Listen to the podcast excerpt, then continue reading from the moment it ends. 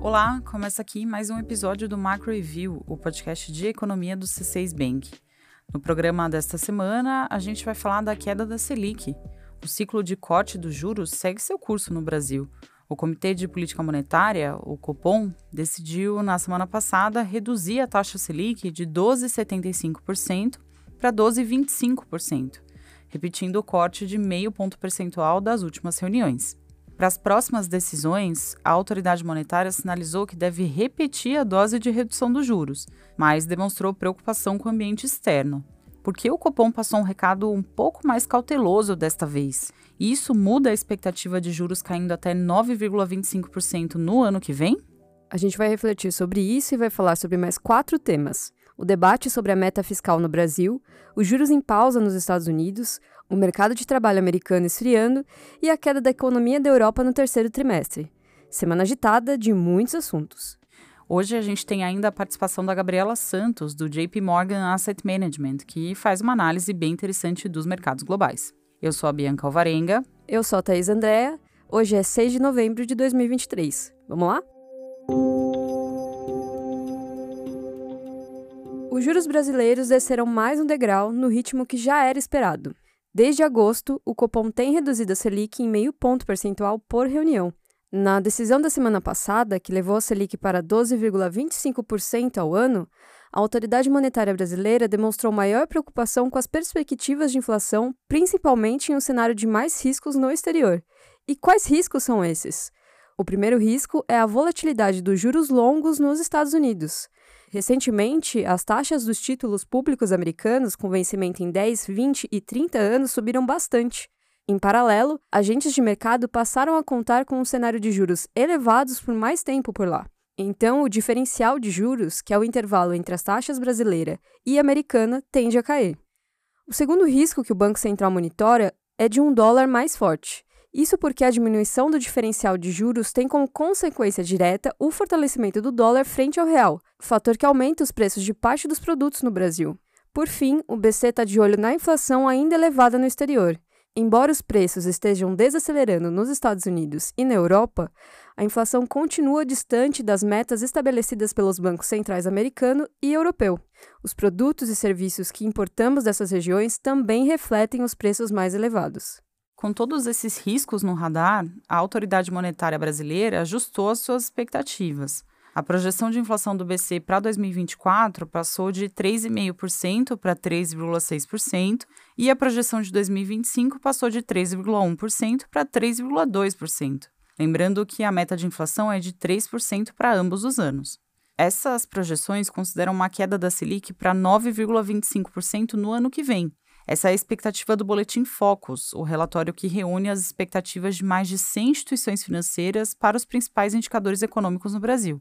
Ou seja, mesmo se os juros caírem para esse patamar de 9,25%, a inflação deve ficar apenas ligeiramente acima da meta na visão do Banco Central.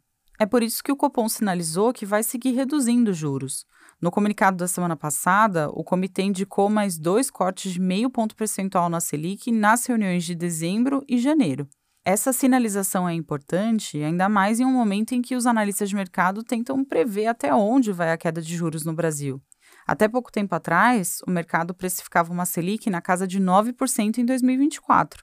Agora, essas apostas estão mais próximas de 10,5%. A gente mantém nossa visão de que a Selic vai cair mais do que isso.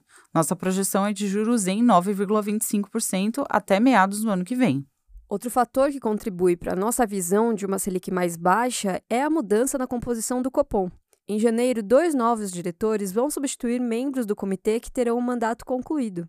Os indicados anunciados na semana passada foram Paulo Piquetti, que atualmente é professor da Fundação Getúlio Vargas, e Rodrigo Alves Teixeira, um servidor de carreira do BC.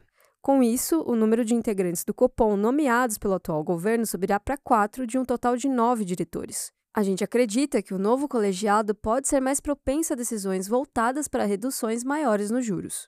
É importante lembrar que, desde a aprovação da Lei de Autonomia do Banco Central, o mandato da Autoridade Monetária Brasileira passou a ser mais amplo. O objetivo agora é, além de garantir a estabilidade de preços, estimular o pleno emprego e suavizar as flutuações do nível de atividade econômica. Entre o risco de manter os juros em um nível mais elevado que o necessário e o risco de levar os juros a um patamar menor do que o ideal, é provável que o Copom busque evitar a primeira opção. É um caminho que minimiza as chances de a economia brasileira enfrentar uma recessão no próximo ano, mas não é um caminho isento de riscos.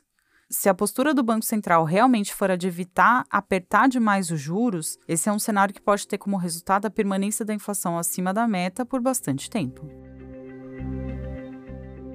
Nos últimos dias, houve uma intensa discussão sobre a viabilidade da meta fiscal estabelecida para o ano que vem. O presidente Lula sinalizou em entrevista recente à imprensa que o déficit zero dificilmente será cumprido. Sendo assim, tornou-se mais concreta a possibilidade de o governo apresentar uma nova meta orçamentária prevendo algum nível de déficit fiscal em 2024. Por hora, pouco muda na prática. As projeções de analistas do mercado já apontavam para o orçamento no vermelho no ano que vem mas havia uma percepção mais positiva em relação à intenção do governo de perseguir uma meta fiscalmente mais responsável. Na nossa visão, o ideal é que a equipe econômica mantenha a proposta de déficit zero, com um aumento da arrecadação ou corte de gastos. Vale lembrar que, caso não consiga cumprir a meta, o governo deverá limitar o aumento das despesas públicas no ano seguinte, como prevê o novo arcabouço fiscal. Não vai ser fácil, o caminho da ampliação de arrecadação segue desafiador. Para cumprir a meta fiscal, o governo deve buscar receitas extras de 168 bilhões no ano que vem. Parte das medidas de reforço do caixa não foi aprovada e pode ser alterada no Congresso, o que reduziria então o potencial de arrecadação. Por isso, a gente estima um déficit das contas públicas equivalente a 0,7% do PIB em 2024.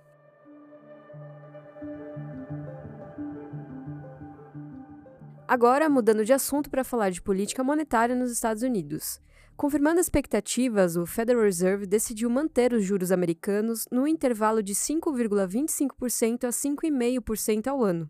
Foi a segunda pausa consecutiva no ciclo de aperto monetário, mas as taxas continuam no maior patamar em 22 anos. Em discurso após o anúncio da decisão, o presidente do Fed, o Jerome Powell, afirmou que os juros vão permanecer em nível restritivo até que os membros da autoridade monetária americana estejam confiantes de que a inflação está convergindo para a meta de 2% ao ano. Atualmente, o núcleo do PCI, que é o índice de preços que o Fed observa mais de perto, está próximo de 4%. O Fed reforçou que o aperto nas condições financeiras pode contribuir para a queda da inflação nos próximos meses. A recente alta dos juros de títulos longos deve encarecer o crédito e desestimular o consumo por famílias e empresas americanas.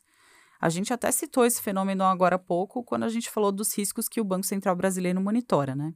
A autoridade monetária americana sinalizou que pode voltar a subir os juros mais uma vez, a depender dos dados econômicos que serão divulgados até dezembro, que é a data da próxima reunião do comitê. Mas aconteceu uma mudança importante logo depois da decisão de juros nos Estados Unidos.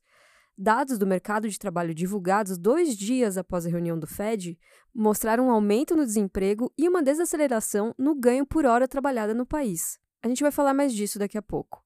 A questão é que a gente acredita que isso pode levar a autoridade monetária a manter os juros no patamar atual na próxima reunião, evitando mais uma alta das taxas.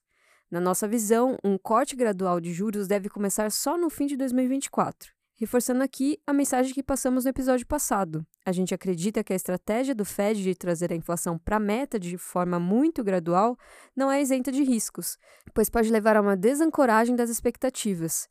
Isso, em última instância, acabaria exigindo um esforço maior da autoridade monetária para conter a alta de preços lá no futuro. Agora sim, a gente vai falar mais dos dados de mercado de trabalho que mexeram com as expectativas para a próxima reunião do Fed. Esses dados, divulgados na semana passada, mostraram que o número de vagas criadas em outubro nos Estados Unidos ficou em 150 mil, que é bem abaixo do que foi registrado no mês anterior. A taxa de desemprego americana subiu de 3,8% para 3,9%. Foi um aumento pequeno, mas um aumento suficiente para levar a desocupação para o maior patamar desde janeiro de 2022 por lá. Outro dado, o de ganhos por hora dos trabalhadores americanos, corroborou a tese de perda de fôlego do emprego no país. O reajuste dos salários desacelerou e veio abaixo do esperado por analistas de mercado. O relatório de vagas em aberto, conhecido como JOLTS, já havia mostrado que o número de postos abertos para cada desempregado está em lenta tendência de queda nos Estados Unidos embora a demanda por trabalhadores ainda seja bem maior do que a oferta de mão de obra disponível. Bom, a moderação do mercado de trabalho está em linha com a expectativa do Fed e pode justificar, na visão da autoridade monetária, uma nova pausa na reunião de dezembro. Aumentaram também as chances de o ciclo de alta das taxas americanas ter chegado ao fim. Mas, na nossa visão, o quadro de inflação elevada nos Estados Unidos ainda deveria inspirar cautela. Até dezembro, a divulgação de mais dados de inflação e de novos números do mercado de trabalho deve trazer mais informações e confirmar se o aperto promovido pelo Fed até aqui tem sido suficiente para controlar a inflação à frente. A economia na Europa está oficialmente em queda. O PIB da zona do euro encolheu 0,1% no terceiro trimestre. Nos dois trimestres anteriores, o crescimento já havia sido fraco. O resultado trimestral foi puxado principalmente pela contração do PIB da Alemanha, maior economia do bloco. A atividade na região tem sido afetada principalmente pelo custo elevado da energia e pelo aperto monetário promovido pelo Banco Central Europeu. Lembrando que duas semanas atrás o BCE decidiu manter os juros no maior patamar da história. A inflação segue elevada na Europa, ainda que esteja desacelerando. O índice de preços do consumidor, o CPI, acumula alta de 2,9% nos 12 meses até outubro. Já o núcleo do índice, que exclui alimentos e energia e dá uma tendência mais limpa da inflação, avançou 4,2% no mesmo período. Eu vou ponderar aqui que o núcleo do CPI está em queda três meses consecutivos. A gente acredita que a inflação vai seguir em queda gradual na Europa. Também não descartamos a possibilidade de uma recessão na zona do euro no último trimestre de 2023. Se você quer entender melhor por que os europeus estão em uma situação mais complicada, eu recomendo que você dê uma olhada aqui na nossa lista e ouça o episódio 76 do nosso podcast.